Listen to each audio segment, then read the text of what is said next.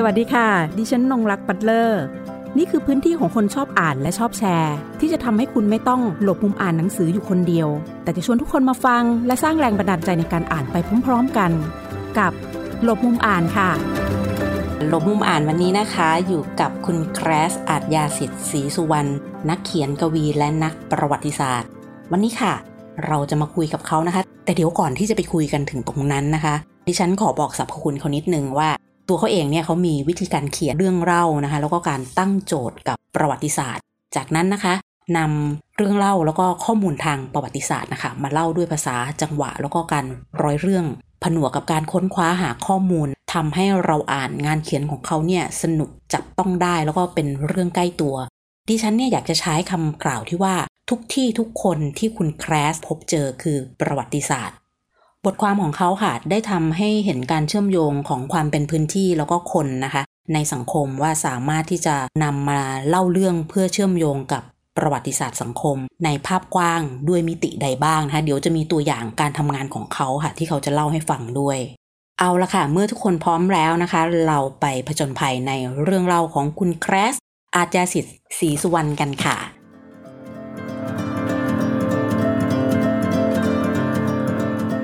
คือ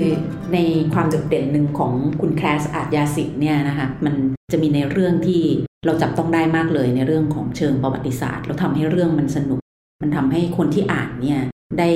รู้สึกว่าประวัติศาสตร์ไม่ต้องท่องจำก็ได้ทำให้มันสนุกนะแล้วก็ลื่นลมหรือว่าให้มันหวือหวาไปกับมันก็ได้อย่างเงี้ยค่ะ วิธีการเล่าเรื่องของตัวเองเนี่ยกลวิธีอะค่ะครับก็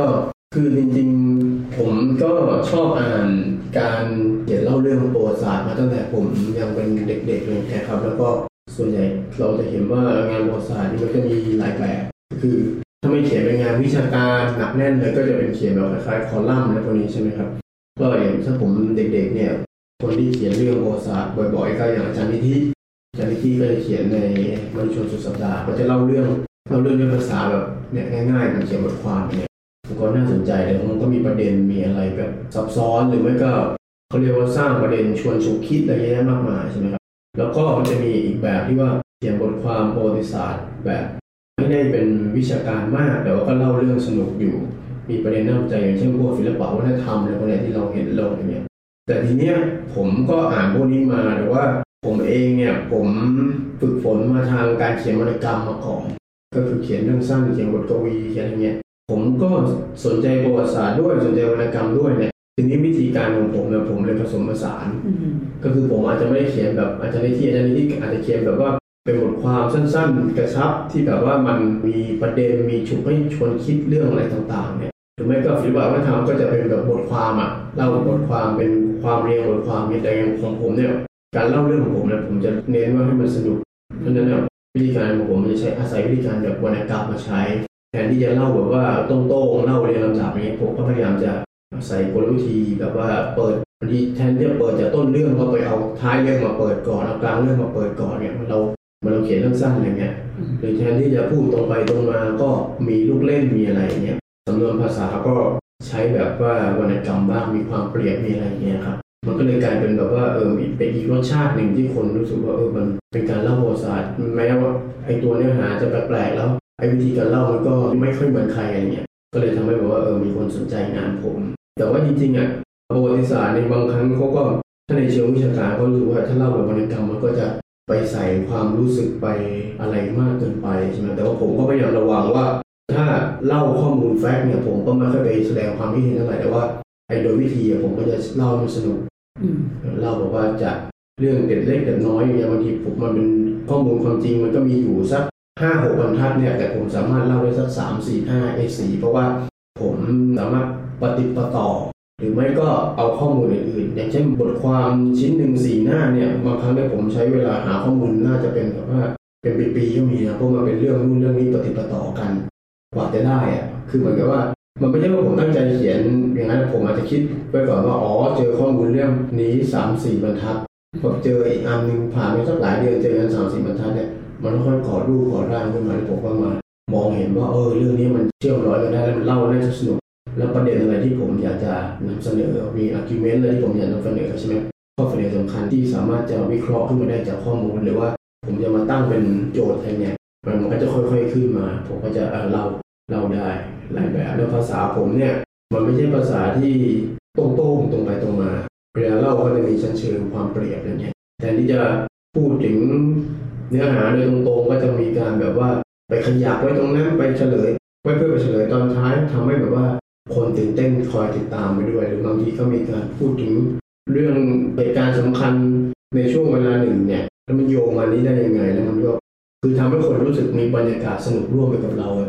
ไม่ว่าจะสมมติบางทีเล่าเรื่องประวัติศาสตร์การเมืองก็ไปออกของกินได้ เพราะว่าตอนอย่างเช่นตอนนั้นเขาชอบกินอะไรกันอยู่เราก็แบบไปเล่าเล่าโยงได้เนี่ยเปรียบเปรยอะไรเงี้ย ซึ่งมันเป็นวิธีการวรรณกรรมหมดเลย คือเหมือนผมเขียนสารคดีเขียนแบบว่าข้อเท็จจริง แต่ว่าผมเล่าเรื่องให้มันเหมือนคนอ่านวรรณกรรม แต่ว่าได้ความรู้ด้วยอะไรเงี้ยอืมครับเนี่ยวิธีการของผมที่ผมชอบใช้ค่ะครับ มันจะมีคำพูดหนึ่งเนาะที่คนยุคนี้เขาใช้กันบอกว่า ทุกที่คือรันเวย์อะทีนี้พอมองงานของคุณแคลสเองเนี่ยดิฉันนะรู้สึกว่าไอ้ทุกที่ที่คุณไปน่ะมันคือประวัติศาสตร์ใช่อะเนี่ยคือเสน่ห์อย่างหนึ่งที่คุณนำเสนอได้แบบ มันไปชวนสนุก มันทำให้เรารู้สึกว่าเราจะเริ่มสังเกตมากขึ้น เราจะเริ่มแบบเฮ้ยที่ที่เราไปนี่ใช่มันมีอะไรบ้างคนเขาอยู่ยังไงใช่กินยังไงบ้างนะอะอันเนี้ยคือวิธีอ้อมๆที่เราจะเรียนรู้จากสิ่งที่ได้อ่านงานของคุณใช่ไหมคะใช่คุณตั้งโจทย์ไปก่อนไหมเวลาคุณจะไปแต่ละที่หรืออ๋อบางที่คุณก็เป็นนินจาไปแหละมุดไปเลยไปถึงอ๋อเออ มีแบบตั้งโจทย์ไปก่อนไหมมีทั้งสองแบบครับอืมคือมันมันอย่างนี้ครับ บางที่ที่ผมไปเนี่ยคือผมมีไอเดียหรือผมมีโจทย์คือมันอาจจะแบบว่า เราได้รู้ข้อมูลมาจากการค้นคว้าอะไรนี่แหละเรารู้สึกว่าเออเฮ้ยข้อมูลนี้น่าสนใจแฮะอืมอืมเดี๋ยวถ้าวันไหนว่างๆเราลองสมมติว่าได้ข้อมูลว่าที่จังหวัดลำพูน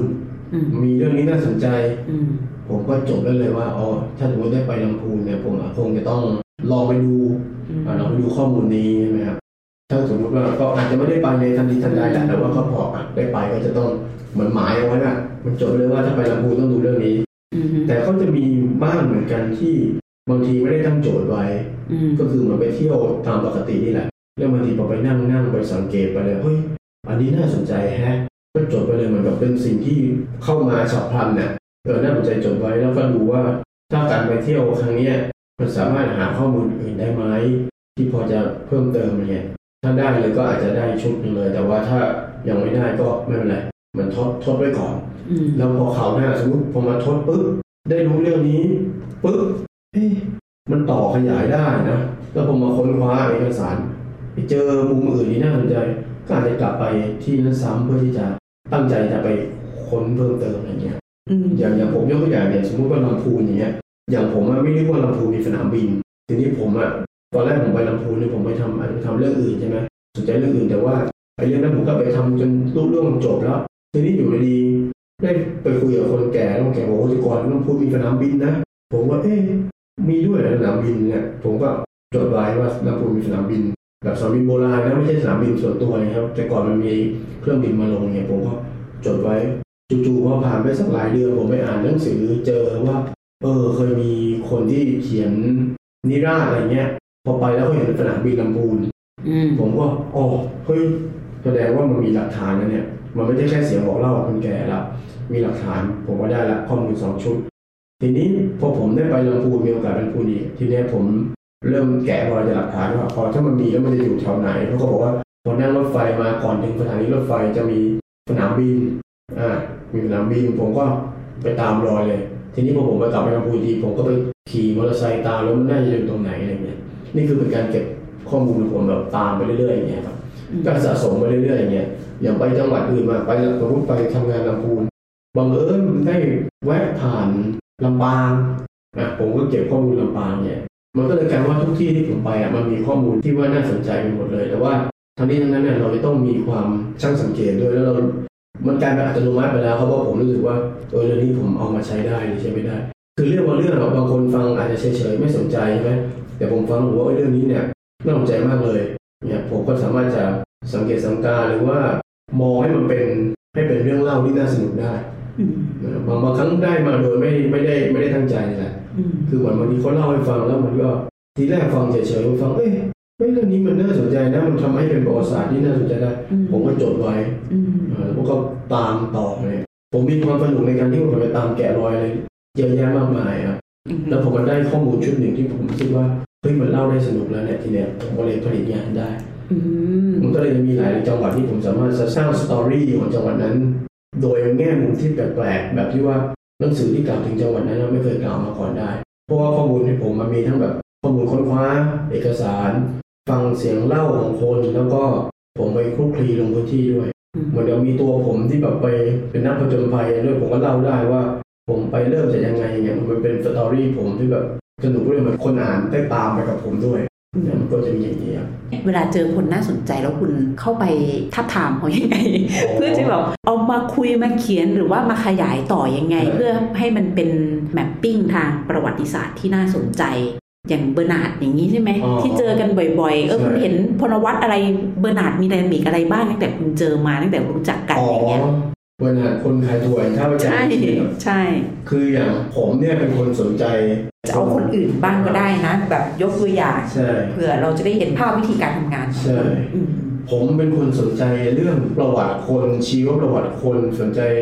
อะไรเกี่ยวกับคนเนี่ยมาตั้งแต่แต่ไหนแต่ไรตั้งแต่ผมเด็กๆนะเพราะว่าเป็นอาจจะเป็นอุปนิสัยผมคือผมชอบอยู่กับคนนะฮะชอบแบบว่าคุยกับคนชอบคลุกคลีกับคนอย่างเงี้ยทีนี้ผมก็เลยสนใจว่าเออคนมี ประวัติยังไงเขาทำอะไรอะไรเงี้ยมันเลยกลายเป็นว่าผมอะจะคอยสังเกตสังกาว่าเวลาเจอคนนั้นคนนี้เขาทำยังไงแม้กระทั่งว่าเขาทำมือยังไงเขาขยับอะไรผมสังเกตหมดเลยนะเพราะอันนี้มันเป็นวิธีแบบวรรณกรรมเพราะเวลาวรรณกรรมบางที เวลาสมัยก่อนผมเขียนต้องสั้นนะเขาก็บอกว่าถ้าเขียนแล้วแบบมีแต่ไอ้คำพูดแต่หลอกมีเดียวมันมันน่าเบื่อเนี่ยบางครั้งมันแสดงออกอวัจนภาษาแบบว่าแทนที่โกรธจะบอกว่าฉันโกรธแล้วนะเขาไม่บอกฉันโกรธนะก็ให้กำมือให้อะไรเงี้ยผมก็เลยชอบสังเกตพฤติกรรมคนอะไรเงี้ย ทีเนี้ย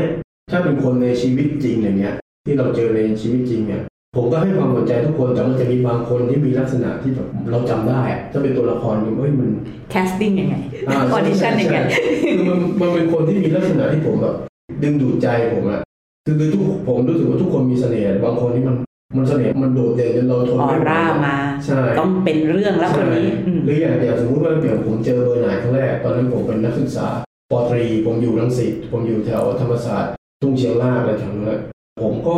ไม่ได้มาเลยผมก็รู้สึกว่าโอ้นี่เป็นคนอินเดียนั่งขายทัวร์ผมก็รู้สึกว่าเขาเป็นคนขายทัวร์ปกติไม่ได้สนใจอะไรเท่าไหร่ แต่นี่พอผมมาบ่อยๆผมรู้สึกว่า เออเขาก็เรียกผมซื้อถั่วผมก็รู้สึกว่าเออแปลกดีแฮะอะไรเงี้ยผมก็เริ่มสนใจไปเรื่อยแต่ผมก็ไม่ได้มาคลุกคลีแต่พอผมมาเรียนป.โทท่าพระจันทร์น่ะ เจอกันบ่อย เจอกันบ่อยผมก็สังเกตบ่อยผมก็รู้สึกว่านับวันเขามีเสน่ห์กันทุกวัน ผมก็ชวนคุย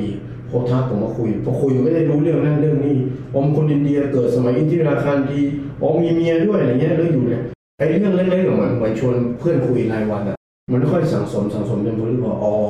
มันมี story เยอะแฮะแล้วไม่ใช่ story ที่แบบคนเขาไปทำกันว่าโหเบอร์นาร์ดชายขายถั่วชาวอินเดียมากี่ปีน่าสงสารมันดีไซน์เนี่ยแต่ผมคุยเบอร์นาร์ดมันผมเป็นเพื่อนกันนะแล้วก็ผมพอเป็นเพื่อนกันเนี่ยผมก็รู้สึกว่า ไอ้แง่มุมเนี้ยเหมือนเราเวลาเราสังเกตเพื่อนเราเพื่อนสนิทเราแง่มุมนี้น่าสนใจ เบอร์นาร์ดค้อนยังไงอะงอนยังไงเวลาเราไม่ซื้อถั่ว พูดยังไงบ่นยังไงอย่างเช่น ตอนที่เขามีเลือกตั้งในอินเดียเบอร์นาร์ดหัวเสียยังไงอะไรเงี้ยผมเก็บรายละเอียดหมดเลยครับผมก็เลยเป็นการอ่านเบอร์นาร์ดอีกแบบที่ได้เห็นมิติหลายอย่างแล้วก็ทำให้รู้ว่าอ๋อเบอร์นาร์ดไม่ได้แค่ขายถั่วนะเบอร์นาร์ดเป็นยามเฝ้าโรงพิมพ์ด้วย แต่ที่อาจารย์ที่ผมจะพูดว่าเบอร์นาร์ดเป็นยามผมก็โอ้ยามนี่มันต้องนึกถึงลาบานูนเนี่ยผมว่าโอ้นี่มันภารกิจลาบานูนของเบอร์นาร์ดทีนี้เป็นผมไปเล่าเนี่ย คนก็จะขำว่าอ๋อเออมันอะไรคือลาบานูนวะจู่ๆคนขายถั่วงอลาบานูนบอกว่านี่ไงยามไงมันก็เลยกลายเป็นคำที่ผมใช้พอเจอคนอะโอ้รับวันนี้ไปลาบานูนที่ไหนอะไรเงี้ยใช่ไหมคนก็ตามสนใจหรือบางทีเบอร์นาก็เคยทำนู่นทำนี่มีช่วงหนึ่งภรรยาเบอร์นาเสียชีวิตผมถามเศร้าไหมอะไรเงี้ยเบอร์นาก็พลั่งพลูมาผมว่าโอ้ ไปดูตำนานรักดอกเหมยของเบอร์นาในอดีตอะไรเงี้ยผมก็พูดตำนานรักดอกเหมยให้แบบว่า เป็นคำที่คนพอจะเข้าใจจริงมันอินเดียจะไม่มีดอกเหมยอะไรเงี้ยแต่ว่าโอ้นี่มันคือตำนานรักดอกเหมยของเบอร์นาร์ดอะไรเงี้ยเนี่ยมันก็เลยกลายว่าเป็น story ชีวิตเบอร์นาร์ดที่มากไปกว่าแค่คนขายถั่วแต่มันเห็นชีวิตด้านอื่นๆมันเห็นการเมืองของอินเดียมันเห็นแบบว่า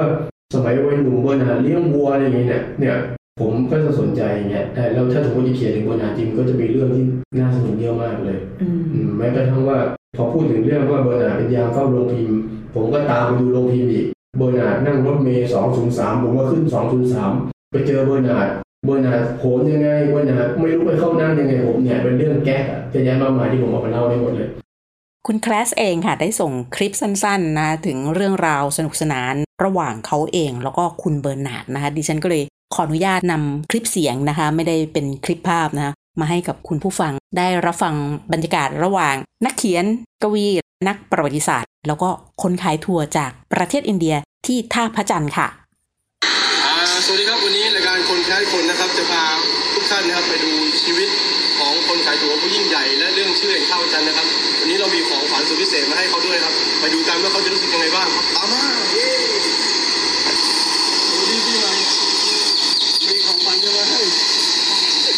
January.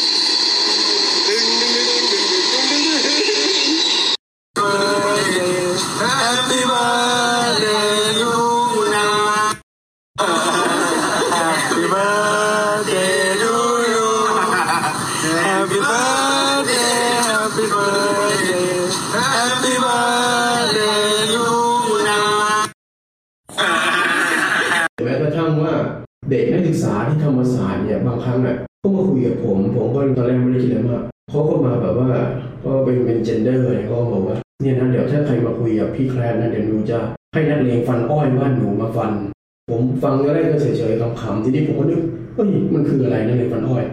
เขาก็เล่าให้ฟังว่ามันเป็นพวกนักเลงเขาเรียกว่านักเลงท้องถิ่นนะเนี่ยที่แบบว่าอยู่ตามไร่อ้อยเนี่ยผมอะเคยมีความคิดเรื่องว่าประวัติศาสตร์อ้อยในเมืองไทยเนี่ยมันน่าสนใจแล้วไม่เคยมีใครพูด แต่นี่จู่ๆมาพูดเรื่องนักเลงฟันอ้อยผมยิ่งไม่เคยได้ยินอะไรเงี้ยก็เลยคุยกับเขาวันนี้ผมก็เลยตามสืบตามคนเนี่ยก็เลยได้สตอรี่เรื่องไอ้จากจุดเล็กๆนักเลงฟันอ้อยเนี่ย ที่เขาอาจจะพูดเล่นๆอะไรอย่างนี้นะ พูดแบบว่าจะให้นักเลงฟันอ้อยบ้านเขาที่สุพรรณบุรีมาฟันสาวๆที่มาคุยกับผมซึ่งมันเป็นพูดเล่นหมดเลยใช่ไหมครับ แต่ผมไปศึกษาชีวิตนักเลงฟันอ้อยแล้วก็นำไปสู่ว่าชีวิตของกรรมกรไร่อ้อยประวัติศาสตร์อ้อยในเมืองไทยทำไมอ้อยมันถึงสำคัญสมัยก่อนแล้วมันเปลี่ยนมาเป็นข้าว อ้อยที่ลุ่มแม่น้ำท่าจีนอ้อยที่นู่นที่นี่ทำไมต้องเผาอ้อยแล้วผมก็นึกไปถึงว่าผมเคยไปเที่ยวที่หนองบัวลำพูแล้วก็กำลังนั่งนั่งกินข้าวอยู่มี เขาบอกหิมะดำตก คือเขาเผาอ้อยตอนนั้นก็ตั้งคำถามว่าเอ๊ะนี่เรากินกุ้งนะนี่มันกุ้งควันอ้อยแล้วเพราะว่าปกติมันมีกุ้งพันอ้อยอ้อย เราคิดแบบเล่นๆเนี่ยเราบอกเป็นกุ้งควันอ้อยเลยเนี่ยทำไมมันต้องเผาใช่ไหมครับทีนี้ผมมันเกิดไอเดียว่าทำไมต้องเผา เราก็ไปหาคำตอบแล้วก็พบว่าเออทำไมไม่ไม่ตัดอะไรเงี้ยเออเผามาเป็นมลพิษในสถานที่นี้พอไปดูชีวิตชาวไร่อ้อยเป็นผมผมก็คงรู้สึกว่าโอ้มันตัดยากมากแล้วชีวิตชาวไร่อ้อยน่าสงสารมากเลย เนี่ยกลายเป็นแบบ story เรื่องอ้อยอีกอีกแบบที่มีข้อมูลน่าสนใจ แล้วก็เห็นทั้งชีวิตคนเห็นทั้งประวัติศาสตร์ความเป็นมา เห็นว่าทำไมอ้อยที่เคยเป็นพืชเศรษฐกิจอะมันถึงได้ drop ลง เห็นการเมืองของการต่อสู้ของกรรมกรและในทุนอ้อย ในลุ่มแม่น้ำท่าจีน เหมือนนครชัยศรีเห็นความหวานประวัติศาความหวานน้ำตาลอะไรเงี้ยเห็นหมดเลยว่าทำไมต้องมามีรสนิยมด้วยนะ ว่ามันต้องเป็นชาวบ้านด้วยที่กินน้ำตาลอ้อย พราะคนที่รวยขึ้นมาจะกินน้ำตาลที่สั่งมาจากชวาอะไรเงี้ยพอพูดถึงน้ำตาลชวาก็จะไปเห็น ถ้าเราอ่านวรรณกรรมเราก็เห็นว่าพวกในชวามันต่อสู้กับเจ้าอาณานิคมเรื่องน้ำตาลเนี่ยถึงก็มีงานเขียนวรรณกรรมแบบโบราณที่พูดถึงเรื่องไอ้ชาวดักกับไอ้แรงงานในชวาเนี่ยเป็นวรรณกรรมชิ้นดีเลยเนี่ยมันก็ต่อไปเรื่อยๆครับผมก็เลยในข้อมูลมันสนุกไปตลอดแหละหาได้ แล้วพอมันถึงจุดหนึ่งที่ผมรู้สึกว่าเอ้ยเรื่องนี้มันสามารถประมวลรวบรวมมาเขียนได้ชุดหนึ่งแล้วก็ผมก็เขียนอะไรเงี้ยอืมเพราะฉะนั้นการทำงานของผมเนี่ยมันก็มีต้องแบบว่าปฏิดปะต่อเลยได้ข้อมูลนิดข้อมูลหน่อยแต่มันผสมขึ้นมาเป็นการข้อมูลที่แน่นขึ้นมามีหลักฐาน support อะไรเงี้ยอันนี้ก็คือเป็นจะเรียกว่าเป็นไวยากรณ์ของคุณก็ได้นะ ในการทำงานใช่อืมแต่ว่ามีรูปแบบเป็นแบบนี้ถามจริงๆแล้วตอนเด็กนี่ต้องถอดบทเรียนเยอะไหมคือเรารู้สึกว่า เราไม่พอใจอะไรกับการเรียนประวัติศาสตร์ของเราบ้าง ถ้ามองในมุมของประสบการณ์ที่เราเรียนประวัติศาสตร์มาในในระบบโครงสร้างของทางโรงเรียนอย่างเงี้ยค่ะตอนเด็กครับคือผมชอบเรียนพวกวิชาสังคมชอบประวัติศาสตร์นะแล้วก็ครูมักจะให้ไปเล่าเรื่องประวัติศาสตร์หน้าห้อง แต่ว่าผมอะรู้สึกว่ามันไม่สนุกเลย คือดูเพื่อนคนอื่นเขามันมันน่าเบื่อเพราะมันพาไปดูพวกพอพูดถึงอยุธยาก็มีแต่อะไรไม่รู้อะมีแต่แบบว่า ถ้าพาไปเที่ยวอยุธยาก็มีแต่อิฐเก่าๆอะ แต่ไม่สามารถบอกได้ว่าไอ้เบื้องหลังอิฐเก่ามันมีอะไรเนี่ยใช่ไหมครับมันเหมือนกับทำสิไม่มีชีวิตอะมันเหมือนกับดูเป็นซากปรักพังไปหมดอะทีนี้ผมก็เลยเล่นเล่นว่าตอนผมไปอยุธยาโรงเรียนว่าทำไมเราไม่ชุบชีวิตให้มันอะไรเงี้ย แต่นี้ก็คิดว่าจะชุบยังไงแต่ดีอย่างก็การเล่าประวัติศาสตร์แบบที่เราเรียนเด็กๆอะมันเล่าไม่ค่อยได้โยงกับเราอะ มันเล่าแล้วก็มันดูแบบว่าไป เดี๋ยวมันก็ลบสงครามเดี๋ยวมันก็ขี่ม้าซึ่งผมถือว่า มันห่างจาก ความรู้สึกเราเราจะไปลบกับเขาทำไมใช่ไหมครับทีนี้พอผมมองว่าแบบนั้นเนี่ยมันไม่สนุกแล้วก็เพื่อนๆผมในคนที่เนี่ยผมอะก็รู้สึกเบื่อประวัติศาสตร์ผมก็เลยลองคิดเรื่องว่าเราจะเล่ายังไงให้มันมีชีวิตชีวาแล้วมันสนุกขึ้นมาเพราะฉะนั้นเป็นวิธีการเล่าผมผมก็เลยมองเนี้ยว่า ผมเล่าให้คนรุ่นใหม่หรือคนที่เขารู้สึกว่าประวัติศาสตร์น่าเบื่อฟังอะผมต้องเล่ายังไงให้เขารู้สึกว่ามันจับต้องได้ แล้วมันมีส่วนร่วมกับชีวิตเขา มันไม่ใช่แค่ว่า ผมไม่เล่าถึงเล่าถึงยุทธยา ผมไม่เล่าว่า มีซากอิฐอะไรเงี้ยนะแต่ผมแบบจะเลือกมุมที่ว่า เออเขานึกออกเลยอย่างผมเล่าจะเล่าเรื่องปลาตะเพียนอย่างเงี้ยผมอาจจะเปิดที่ปลาตะเพียนนะเล่าเรื่องปลาตะเพียนว่าเออถ้าคนนั้นเคยเลี้ยงปลาตะเพียนแต่คุณรู้ไหมว่า ในสมัยปลายยุธยาเนี่ยปลาตะเพียนมันไม่ใช่เรื่องธรรมดานะมันเป็นเรื่องที่แบบว่ามีกฎหมายบอกว่าห้ามกินปลาตะเพียนอะไรเงี้ยผมก็ค่อยเล่าว่าค่อยขยับค่อยๆเล่าไปเรื่อยจนเขาคล้อยถามว่าอ๋อเออไอปลาตะเพียนที่เราเห็นในชีวิตประจำวันเนี่ยมันพูดถึงอยุธยาได้ด้วยแฮะ หรือไม่บางทีแบบว่า ผมก็อาจจะโยงเหตุการณ์ปัจจุบันเนี้ยแล้วมันหวนไปหวนไปนึกเล่าย้อนได้หรือบางทีอะผมสามารถทำให้เรื่องบางเรื่องที่มันเป็นประวัติศาสตร์อยุธยามันมาโยงกับประวัติศาสตร์ยุคสงครามโลกได้ อย่างเช่น ในทศวรรษ 2480 เนี่ยมันมีการพูดถึงพระเจ้าทรงธรรมใช่ไหมคนก็รู้สึกว่าพระเจ้าทรงธรรมจะมาเกี่ยวข้องอะไรกับในสภาหินอ่อน สภาหินอ่อนคือสภาพระที่นั่งอาจารย์สมาคมที่สสประชุมกันอยู่นั่นนะผมก็นึกว่าพระเจ้าทรงธรรมก็คือเป็นเรื่องที่ ก่อนเสียกรุงศรีอยุธยาใช่ไหมแต่ปรากฏว่าสสเถียงกันเรื่องว่าจะยุบจังหวัด จะยุบจังหวัดแถวแถวภาคกลางนี่แหละเพราะมันไม่มีงบประมาณปกครองแล้วจะยุบไม่ให้เป็นเขตจังหวัดใหญ่จังหวัดเดียวสสเถียงกันผมไม่ได้ในจังหวัดนี้สร้างในสมัยพระเจ้าทรงธรรมผมก็อธิบายเลยว่าเพราะผมรู้ข้อมูลดีใช่ไหมว่าข้อมูลพระเจ้าทรงธรรมในสมัยยุธยา แล้วก็ข้อมูลพระเจ้าทรงธรรมยุคหลังเนี่ยผมก็โยงให้เห็นแล้วว่าพระเจ้าทรงธรรมเนี่ย เหมือนในท่านยังมีชีวิตชีวาอยู่ในหลังเปลี่ยนแปลงการปกครองก็ยังมีเพราะเป็นเรื่องที่ถูกกล่าวถึงและทีนี้พอเล่าถึงพระเจ้าทรงธรรมเนี่ยผมจะเล่าให้สองชุดนี้ไม่ได้ ผมไม่ต้องเล่าถึงว่าพระเจ้าทรงธรรมเนี่ยอยู่เส้นทางไหนผมก็จะประสบการณ์ผมอะที่เคยไปเที่ยวแถวอำเภอท่าเรือแถวเส้นสระบุรีอะไรแถวนั้นนะซึ่งนั่นเป็นการตามรอยพระเจ้าทรงธรรมผมก็รู้สึกว่าเนี่ยแค่เล่าถึงกษัตริย์ยุธยาพระองค์หนึ่งเนี่ยเราสามารถทำให้เห็นทั้งแบบอดีตปัจจุบันอนาคตได้ด้วยสมมติอนาคตผมจะบอกว่า ไอ้ประเด็นที่ผมพูดเนี่ยมันสามารถจะโยงอธิบายอะไรได้ อนาคตจะมีการยุบจังหวัด มีความสำคัญของจังหวัดอย่างเงี้ย ผมก็ใช้เรื่องพระเจ้าทรงธรรมเนี่ยมันเป็นนิทานใช่ไหมแล้วคนมันก็สามารถต่อยอดได้ แล้วก็ทำให้เห็นว่าคนที่อยู่แถวสระบุรีก็รู้สึกว่าอ๋อเอ้ยนี่แถวบ้านเราเนี่ยไอ้คนเขียนมันเคยมาเที่ยวโอ้ตรงนี้มีพระเจ้าทรงธรรมนะมีสตอรี่เรื่องพระเจ้าทรงธรรมเลยแล้วก็เราจะได้รู้ว่าอ๋อพระเจ้าทรงธรรมที่เคยมีบทบาทในสภาหินอ่อนด้วยนะเคยกลายเป็นเรื่องที่คนถกเถียงในซอยหินอ่อน กันเราก็ได้เห็นว่าพระเจ้าทรงธรรมไม่ได้หยุดอยู่แค่อยุธยาอยู่ในหนังสือแบบตำราแบบเรียนเก่าๆแล้ว แต่ยังสามารถโยงมาถึงปัจจุบันได้ด้วย หรือแม้กระทั่งโกษาปานพอคนนึกถึงโกษาปานจะนึกถึงอะไรไปฝรั่งเศสใช่ไหมแต่ว่าผมมีข้อมูลว่าหนังสือพิมพ์ในช่วง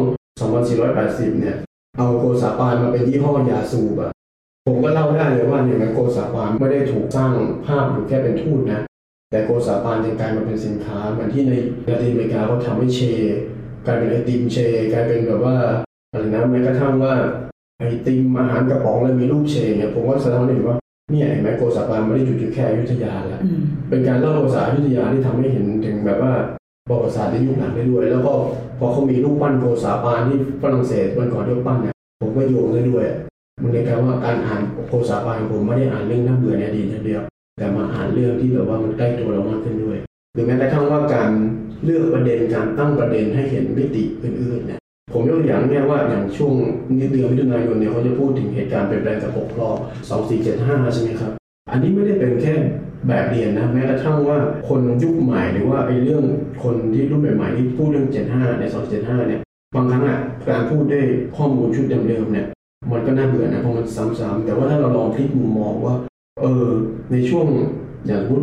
คนสนใจหนังคิงคองอย่างนี้นะถ้าเป็นผมผมจะบอกว่าคิงคองนี่มันเกี่ยวข้องกับ2475นะคนก็จะเฮ้ยมันเกี่ยวข้องได้ยังไงเพราะว่า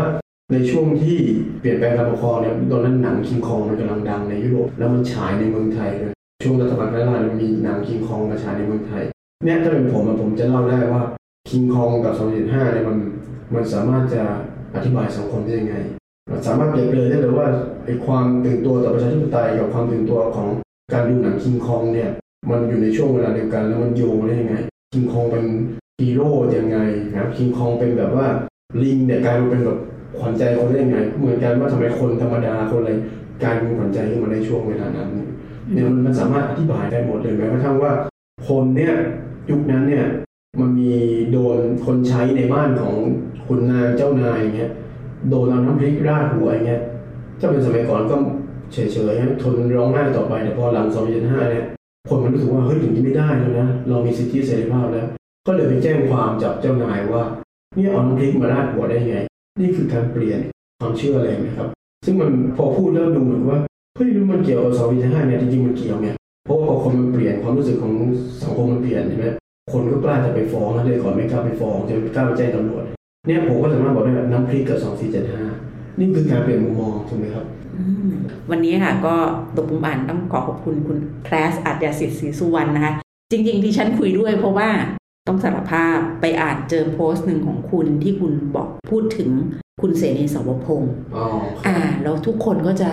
สายสีมาแล้วก็ปีศาจเท่านั้นใช่แล้วคุณตั้งคำถามว่า เอ้ยเขามีบริบทอื่นอีกตั้งเยอะใช่ใช่อันเนี้ยแหละค่ะ ดังนั้นเนี่ยดิฉันเนี่ยพอเจอประโยคนั้นเจอข้อความนั้นที่คุณโพสต์ครับดิฉันก็เลยรู้สึกว่า ประวัติศาสตร์ไม่ใช่การท่องจำกันต่อใช่ต่อมา พูดให้โกเก๋หรือเป็นคำสวยงาม เพื่อที่จะใช้เป็นเครื่องมืออะไรสักอย่างแค่นั้น แต่เราควรจะดูว่าเฮ้ยในคนคนหนึ่งผลงานเขาใช่มันไม่ได้มีแค่คำสวยหรูแค่ตรงนั้นใช่แล้วก็ตัวบุคคลหรือว่าผลงานของเขาอะมันยังมีอีกมากใช่นะคะก็เลย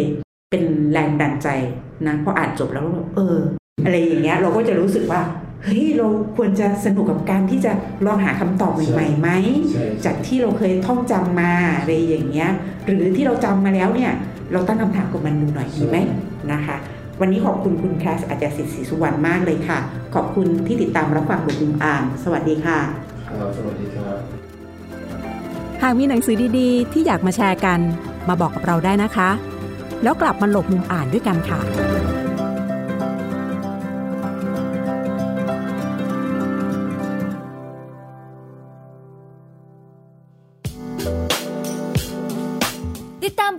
ทางเว็บไซต์และแอปพลิเคชันของไทย PBS Podcast